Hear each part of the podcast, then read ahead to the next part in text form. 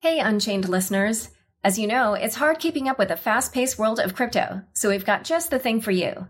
Subscribe to our free Unchained daily newsletter at unchainedcrypto.substack.com. You'll get the latest crypto news and original articles from our reporters, as well as summaries of other happenings and bullet points, plus our meme of the day, all curated and written by our amazing team. It's still your no hype resource for all things crypto, just in newsletter form. Sign up at unchainedcrypto.substack.com. Again, the URL is unchainedcrypto.substack.com. Hi, everyone. Welcome to Unconfirmed, the podcast that reveals how the marquee names in crypto are reacting to the week's top headlines and gets the inside scoop on what they see on the horizon. I'm your host, Laura Shin. Crypto.law, aka Kelman Law, is a New York law firm run by some of the first lawyers to enter crypto in 2013 with expertise in litigation, dispute resolution, and anti money laundering. Email them at info at kelman.law. Why should you get an MCO Visa card from Crypto.com? First, it's a beautiful metal card. You can top up the card with crypto and spend anywhere Visa is accepted. You also get up to 5% back on all spending. You know they'll pay for your Spotify and Netflix too? You'll love the unlimited airport lounge access and interbank exchange rates if you travel a lot. eToro is one of the largest trading platforms in the world, with over $1 trillion in trading volume on the platform per year. U.S. customers can trade the most popular crypto assets with transparent fees. Create an account today at eToro.com. That's E-T-O-R-O.com. Today's guest is Noelle Acheson, Director of Research at Coindesk. Welcome, Noelle. Hi, Laura. Thanks for having me. I just realized that this is the second week in a row that I've had someone on from CoinDesk. Last week's there's guest so, was Brady there's just Dale. so much going on. there's just so much going on. yes, and I should also disclose that CoinDesk has been a sponsor of my podcasts. Um, so all anyone's been able to talk about this week is the coronavirus. And it's had a somewhat surprising effect on the traditional financial markets, which you wrote about. Why don't you describe what happened there before we even talk crypto? What we're seeing is a fascinating shift in narratives, not just in Bitcoin, but actually in absolutely every single asset out there. What's particularly interesting with the, what's happening in Bitcoin is that it is now obviously not the safe haven that we all thought it we all hoped it would be. I don't say we thought it would be, but that we all hoped it would be. This definitely closes the door on that narrative, which is something that we're all going to have to digest. What's, what, you know, the saying when in a crisis, all correlations go to one? Well, that is what we're seeing now. And what we're, we're seeing that because of some fundamental shifts in Bitcoin's I guess, use case and also the nature of the participants in the Bitcoin ecosystem. I mean, we can, let's re- we can rewind a bit and talk about why Bitcoin had that safe haven narrative to start with. Largely, um, largely because it makes sense. I mean, Bitcoin is a totally different type of technology. It has totally different economic premises, hard cap on supply, no way it can be manipulated, decentralized asset, etc., etc. So therefore, there's no way it can be correlated. And that makes it a safe haven. All safe havens are uncorrelated. You want to hold something that is going to hold its value while everything else isn't. But as we've seen, Bitcoin doesn't necessarily behave that way. We all wanted it to, though. So we wanted Bitcoin to be the alternative, the thing that was totally outside of the system and did not react like everything else did. So we started um, spreading the word. People started paying attention to Bitcoin. The market infrastructure started developing. Institutional investors started putting it in their portfolios as a decorrelate, as an uncorrelated asset, which the numbers, the numbers do show some form, some lack of correlation that backs it up. Then the traders started coming in. The traders are there for volatility. They don't really care about the premise very much. I mean, I'm sure, I'm sure many of them do, but mainly they're there to make money on the volatility. They love the volatility. That has changed the very nature of Bitcoin's behavior. Volatility is one thing that detracts from the safe haven narrative. You can't really have a safe haven that is volatile. Another thing that detracts from the safe haven narrative is the risk of regulation we know that Bitcoin will continue whatever happens, and we know that there's no way to stop it. But if a major economic center decided to clamp down, decided to ban it even, while Bitcoin would continue, it would certainly have a different economic outlook. It would not have perhaps the value profile that it has today. So traders are betting on that. They're betting on the volatility that hinges on all of these factors going on.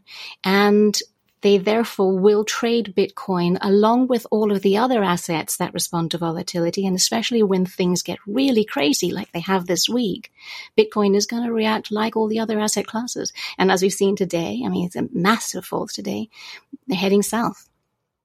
Well, one thing that interested me about what you said is you said the regulatory risk. And I actually feel like in recent weeks, there's been um, kind of more hope on that horizon with obviously the Indian Supreme Court uh, overturning the ban on Bitcoin there. And then now we see that South Korea is kind of bringing that into its regulatory regime. So, what are the risks still when it comes to regulation with Bitcoin?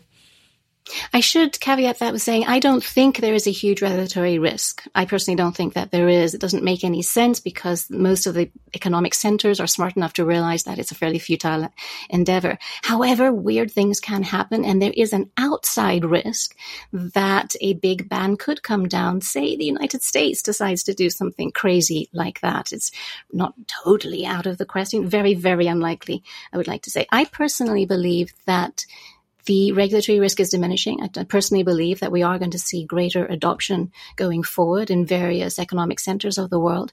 And I personally believe that the regulatory moves that we're seeing in very important, in very important economic centers are going to help consolidate Bitcoin's eventual use or eventual status as a safe haven.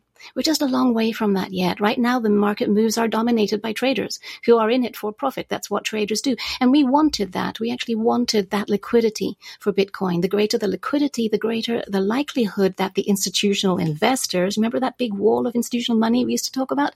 The greater the likelihood that the institutional investors will come in. So in a way, we built this house that is now crumbling down around us. The market structure has evolved to favor traders. I mean, high frequency trading is a big thing now. Leverage is a very important feature of the market, but that does exacerbate the swings. I don't know if you've seen just the liquidations on BitMEX this morning. That is going to make Bitcoin even more volatile, which makes it even less of a safe haven in the short term, makes it even more attractive to traders, which can become a self perpetuating loop except for the major shifts in regulation that you pointed out that we are seeing and what could potentially end up being very significant economic centers for Bitcoin development. And so, you know, you've talked about how you feel like this is kind of the situation now, but that over the long term things could change. So, what does that picture look like for Bitcoin and how does that change happen? I believe it looks like greater regulatory acceptance in most um, most of the economies that we are familiar with. Uh, Bitcoin is part of the landscape, not part of most institutional portfolios yet. That may well change also with time once things start to settle down. I believe that regulatory clarity, which we are increasingly getting over here in Europe and in Asia, that's also improving. That will encourage what we call investment as opposed to trading, longer term investment. And especially given the economic turmoil out there, I think it's pretty safe to say that it looks like we're going into a recession. It will become more apparent to investors and to regulators that Bitcoin does not depend on economic metrics. It is not correlated to the world economy at large. That is going to increase the safe haven story. It's going to support the safe haven story for sure. It's going to broaden the type of participant that is in the market and hopefully that way make us less vulnerable to the whims of the trading community. And at the same time, that will encourage development for a whole host of use cases we probably can't even imagine yet. And just for the short term, you know, as we're watching the impact of the coronavirus play out, like what are some of the different scenarios you see that having on Bitcoin for the next, I guess, year or two? To be honest, I don't think that a lot of attention will be on Bitcoin because of the coronavirus. I think that with the coronavirus scare, which is getting pretty alarming, I mean, you're in New York, I'm over here in Europe, and we were just chatting before we went on the air about what's going on in our in our relative in our respective neighborhoods. It is it is quite something. I think everyone's just going to be focusing on hunkering down and getting through the next few weeks and seeing what happens with our loved ones and our our, our professional environments as well. But going forward, economic recession, uncorrelated asset, a much more obvious connection there. And we need to bear in mind that there's a very fundamental event coming up in the Bitcoin community in just a few weeks, which is the halving. Now, what does the halving have to do with coronavirus? Absolutely nothing. But what the halving will do, especially because of the media attention that will be thrown on this, as always happens around these halvings, is highlight how different this is. It will highlight the innovation behind this technology. And every halving does bring mainstream attention, mainstream interest at a time that things are really weird anyway, at a time when people are probably thinking, oh, okay, things are different. Maybe I should open my scope a bit, maybe open my mind and look at other alternatives when it comes to investment assets, when it comes to payment mechanisms, when it comes to economic systems even. Hmm. All right. We're going to dive a little bit more into the impact of the Bitcoin halving on Bitcoin amidst the coronavirus in a second. But first, a quick word from the sponsors who make this show possible. Are you interested in getting into the cryptocurrency markets but don't know where to start building your portfolio? eToro has the answer for you. It's called Copy Trader by eToro. With Copy Trader, you can automatically copy every trade of eToro's top crypto traders at the exact price in real time. No need to study up on markets or develop your own strategies. Simply sign up and copy the trader of your choice. Any profits they make, you do too, proportional to your investment. With eToro, you get access to the world's most popular cryptocurrencies with transparent trading fees, all in one easy to use app. Copy the smart money with eToro. Join now at eToro.com. That's E T O R O.com. Why should you get an MCO Visa card from Crypto.com? First, it's a beautiful metal card. You can top up the card with crypto and spend anywhere Visa is accepted. You also get up to 5% back on all spending. You know they'll pay for your Spotify and Netflix too. You'll love the unlimited airport lounge access and interbank exchange rates if you travel a lot. There are so many cool perks loaded in one card. Download the Crypto.com app now. Back to my conversation with Noelle Acheson. So, in terms of the halving, though, because we've seen that the coronavirus has had such a, a, a negative impact on the price of Bitcoin, what does that mean for the survival of miners at that time? It is worrying what's going on with miners at the moment. And we have been looking at figures recently that show that they have been investing heavily in equipment. They've been also selling down their inventories in, in the light of the recent slump to be able to continue to cover costs. So yes, it is worrying. However, if there is a big shakeout in the miner community, that will affect the hash rate. The economics will then bring other miners in as mining becomes profitable again because of the lower costs involved. And it will self correct. Of course, all of this is supposition. This is how Bitcoin was designed to work. It probably hasn't had the kind of test that it's having today, but it has had many tests before. I mean, the fall that we've seen so far today is not the worst fall that Bitcoin has had. I think it's something like the sixth or seventh worst. The others were obviously in, tw- it's the worst since 2013, but there have been much deeper crises to the network and Bitcoin has survived. I personally am convinced that it will survive this. The miner economics is something we should keep an eye on. But most miners these days, anyway, are professionals. They're businesses and they're in it for the long term.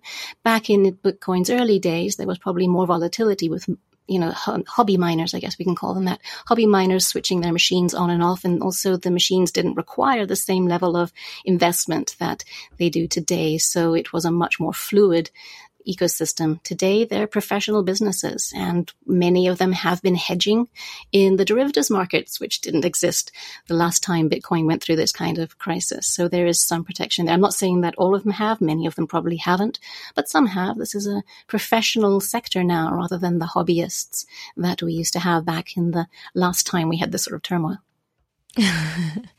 that is true. That is true, which which is good, but I do feel like this was not a scenario that many of them may have accounted for.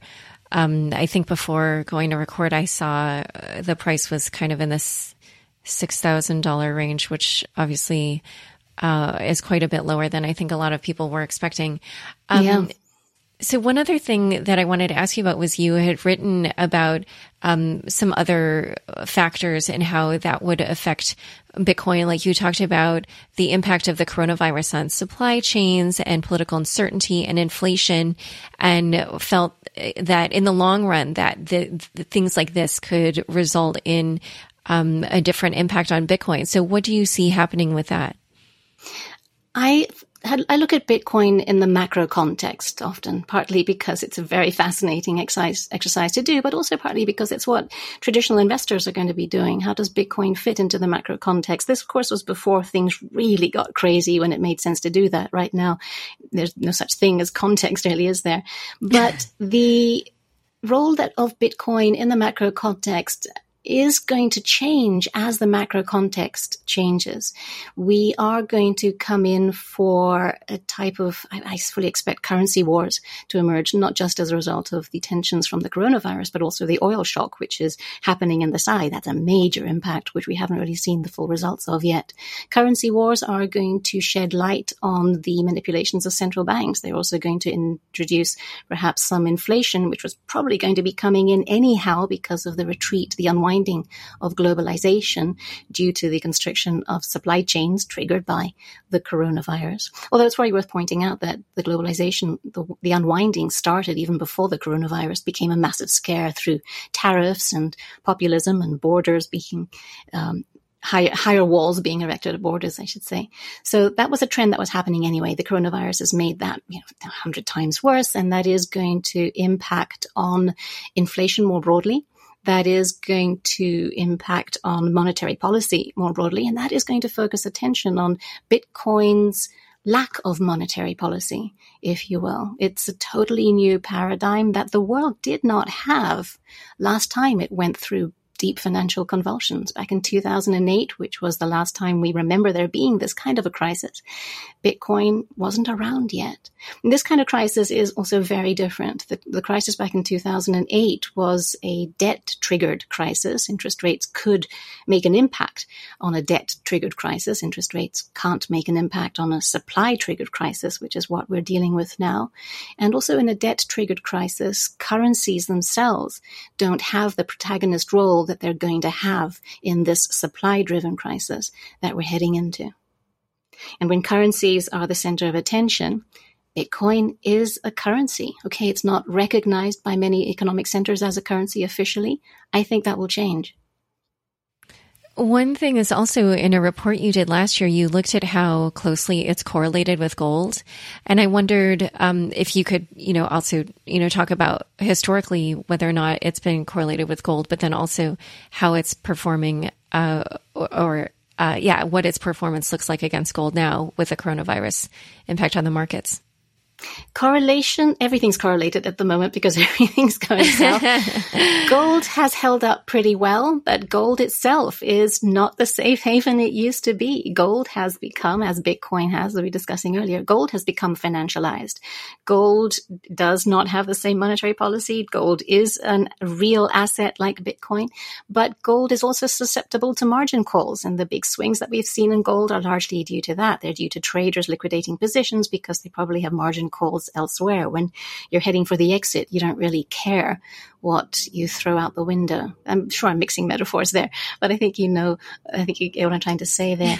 I also, and uh, there's a confession I'll make to you, I'm skeptical of correlation figures generally. I mean, correlations can be calculated in many different ways, and depending on how you frame the figures, you can get one result or another. There's a statisticians have a wonderful saying which I love, which is if you torture numbers long enough, they'll tell you anything that you want them to. And the same with correlation. We can agree that Bitcoin traditionally has not been correlated with real assets, but we can isolate times when they have been. Same with gold. We can agree that Bitcoin is more correlated to gold than it is to the S&P 500 perhaps, but we can show you timeframes in which that relationship doesn't hold. So correlations are a broad stroke to get more interested in an asset class or not. But when it comes to actually banking decisions on them, using that figure to allocate assets in your portfolio, it's probably worth looking at the bigger picture and not just relying on those numbers. Is Bitcoin correlated to gold? It entirely depends what kind of an answer you're looking for. And uh, speaking of correlations, though, also I wondered uh, whether or not Bitcoin is starting to decouple from the other crypto assets and act like a digital gold. Yes, I, I, actually was looking at that just the other day. I was wondering how is Bitcoin doing compared to the others. Today, everything's just very correlated because everything is heading south fast. But It is, it has been uh, un- relatively uncorrelated, uh, relative outperformance. But I think that's a blip. I don't, and again, you move the time frames on your correlations and you get very different answers. We saw a time last year, you probably remember this, I'm sure you did a podcast on it, where Bitcoin's um, what's the word? Uh, dominance? Yes, Bitcoin's dominance was increasing to worrying levels. In fact, there was a worry that Bitcoin would crowd out everything else in the sector. That sort of self-corrected as of as the uh, turmoil in the altcoins, I'll call them that, started to quieten down, and some interesting use cases and interesting investment opportunities started to emerge. And Ether has outperformed Bitcoin easily so far this year. I haven't looked at the relative performance after today, of course. Ether today suffered its largest fall in percentage terms ever. So maybe that's changed now, but Ether up until a few days ago was significantly outperforming Bitcoin, which does hint at a realignment of the crypto asset class as a whole. Significant? Not really, because we are still talking just a few percentage points difference, but trends that are worth keeping an eye on. All right. Well, um, how are you faring amidst the coronavirus outbreak in Europe? It's very interesting, strange, very strange. I live in Madrid and they've closed schools, which my daughter is not unhappy about.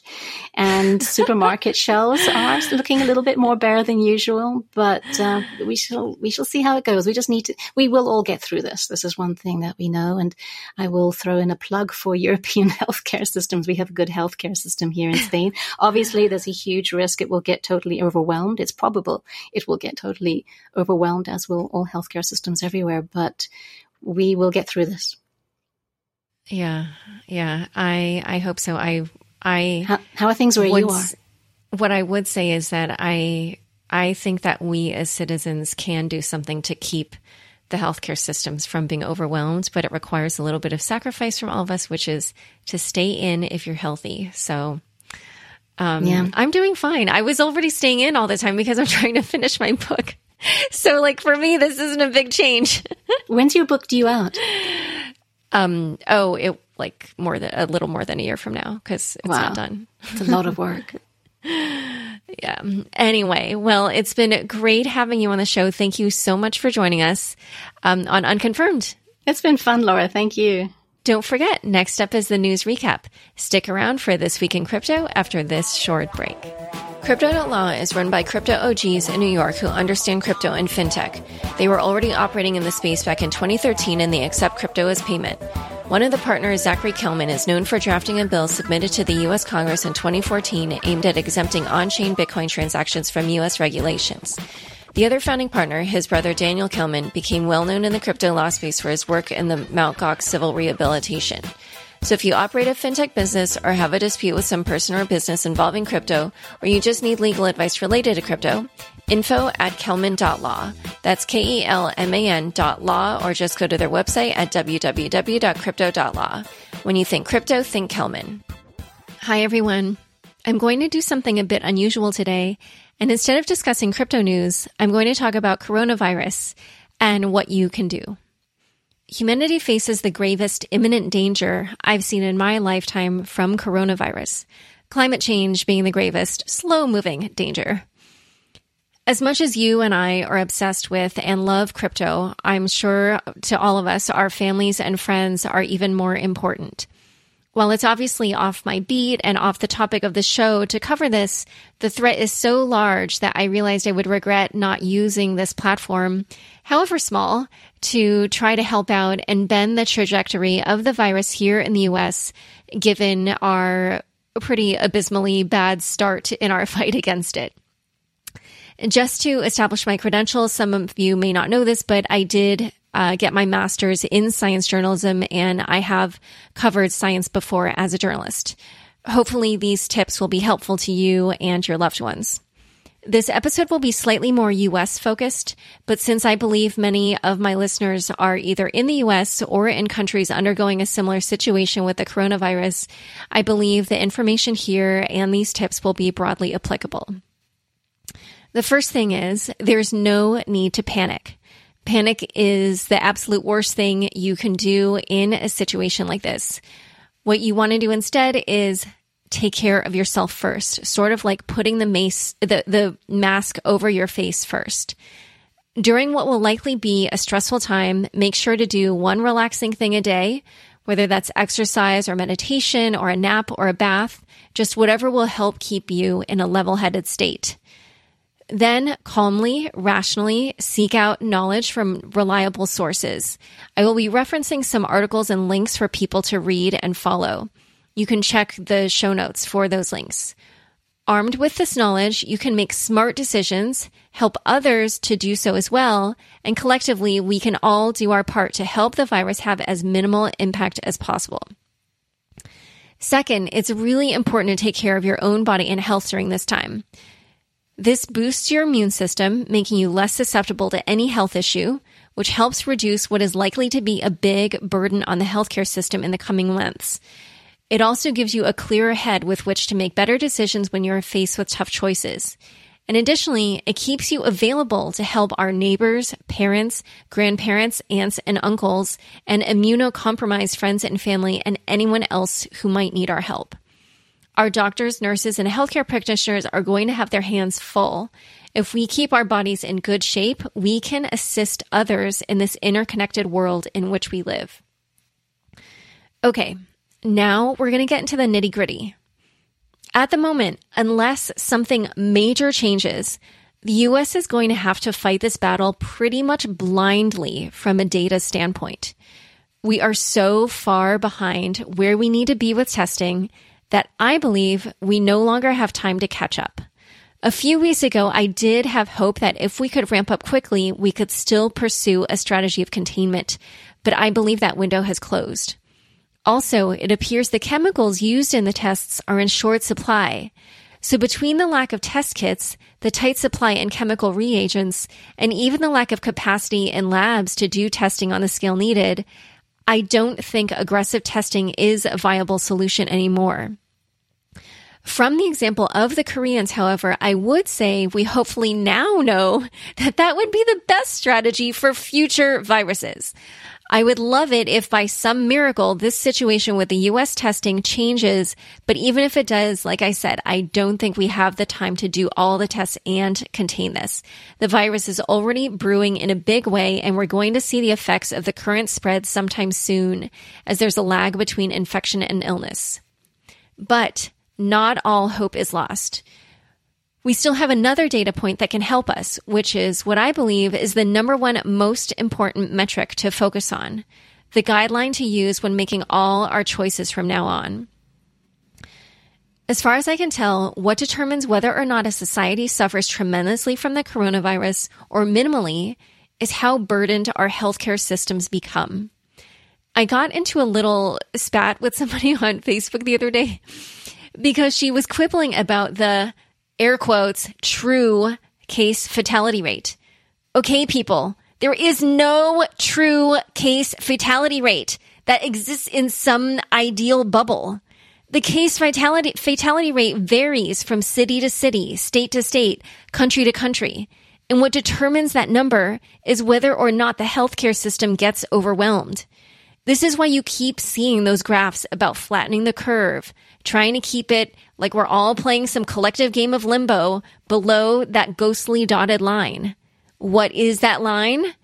The capacity of your local healthcare system. And here's the deal. Because case fatality rate is determined by whether or not we cross that line, you, you, all of us, we collectively are the ones who determine the case fatality rate. Literally every choice we make pushes that number up or down. We can take control of this virus by our collective actions and decisions. Now, back to the dotted line. The unfortunate thing is that in the US, our dotted line or dotted lines, as this really goes state by state, is lower than in other places. First, not everyone in our population is insured, so we will already have many more people getting sick from the coronavirus but not getting tested and therefore spreading it to others. Second, even the insured may have financial reasons not to get tested with the same result that they'll get sick and pass it on to others. Just before recording this, House Representative Katie Porter did secure a promise from the director of the CDC, Dr. Robert Redfield, that he will authorize free coronavirus testing for all Americans. I hope he follows through. But as I mentioned, I'm not sure how much that will help us now. So here's the other thing about that dotted line. Our doctors and nurses and other healthcare practitioners lack protective gear or enough protective gear. Unfortunately, a Washington Post article from Tuesday said that the national stockpile had not been replenished, uh, of face masks had not been replenished since 2009. Quote, the Department of Health and Human Services said last week that the stockpile has about 12 million N95 respirators and 30 million surgical masks, a scant 1% of the estimated 3.5 billion masks the nation would need in a severe pandemic. Another 5 million N95 masks in the stockpile are expired. This means that we may see a larger percentage of our healthcare workers fall ill and have to be quarantined.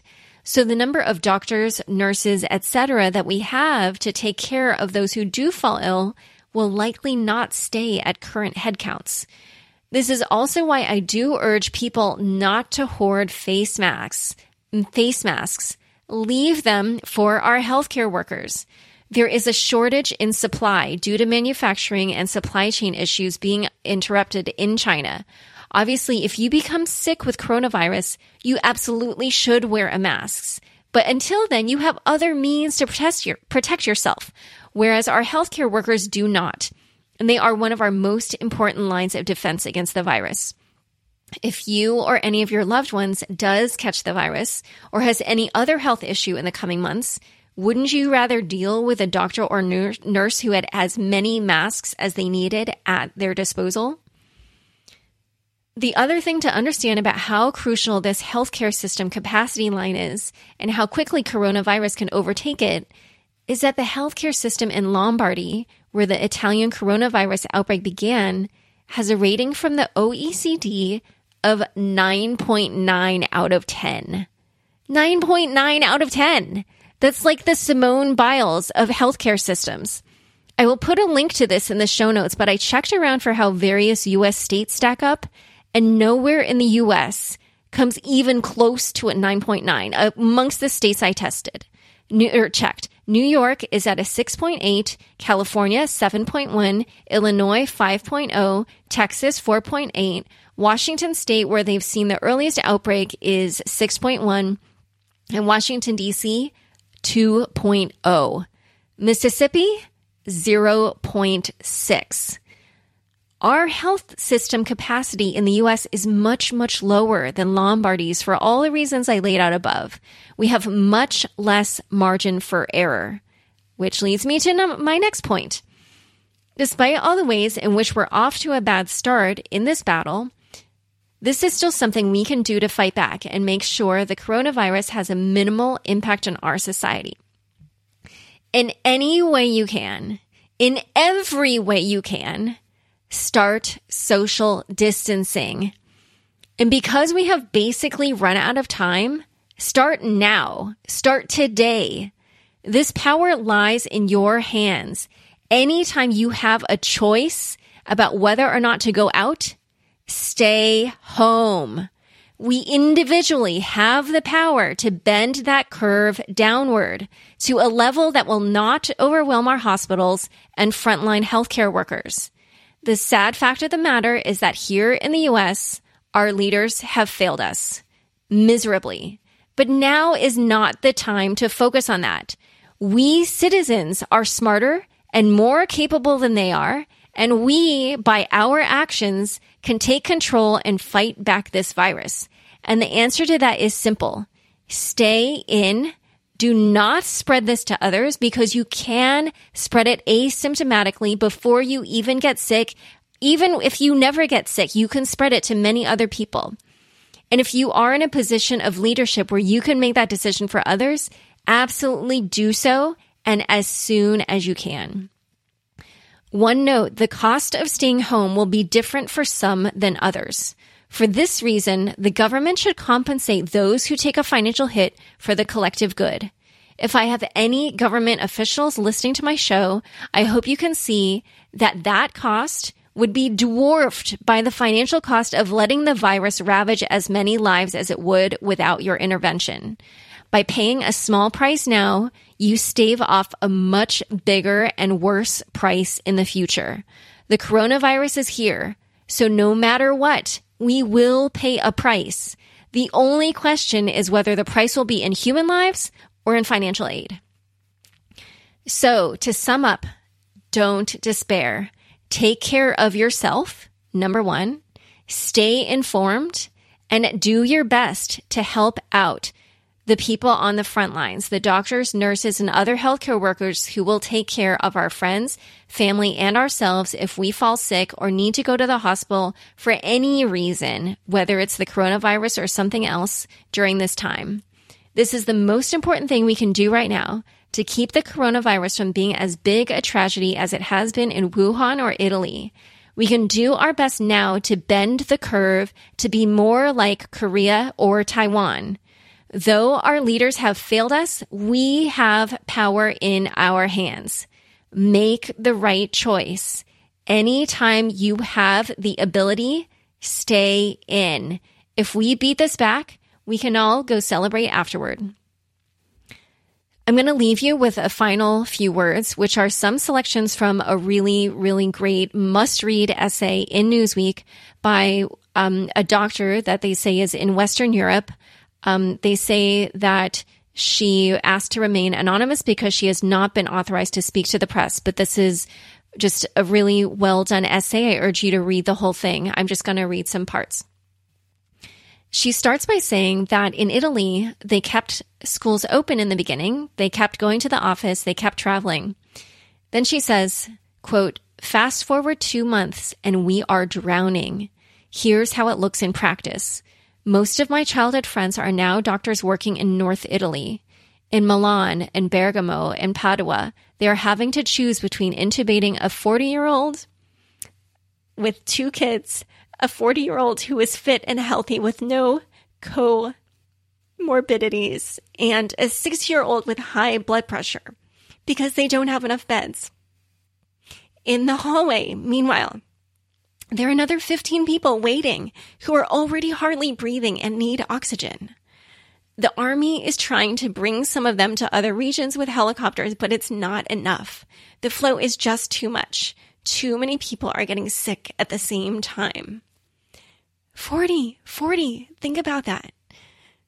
Then she says, until we're past the peak, the only solution is to impose social restrictions. And if your government is hesitating, these restrictions are up to you. Stay put. Do not travel. Cancel that family reunion, the promotion party, and the big night out. This really sucks, but these are special times. Don't take risks. Do not go to places where you are more than 20 people in the same room. It's not safe and it's not worth it. I urge you to read the entire essay. I've linked to it in the show notes. Stay healthy, everyone. Stay inside in your home. Stay safe. Let's all work together for our collective good. Uh, it's a little weird to read the show credits right now, but I will do that. To learn more about Noel Acheson and Coindesk, be sure to check out the links in the show notes of your podcast player. If you enjoy these news recaps, okay, today's wasn't a news recap, but there will be a lot of links in the newsletter. Sign up for the real deal, the weekly newsletter I publish every Friday. Some of you have asked me for the links to the stories I mention on the show, and now you can get them delivered right to your inbox. Go to unchainedpodcast.com right now to sign up. Unconfirmed is produced by me, Laura Shin, with help from Fractal Recording, Anthony Yoon, Daniel Nuss, Josh Durham, and the team at CLK Transcription. Thanks for listening.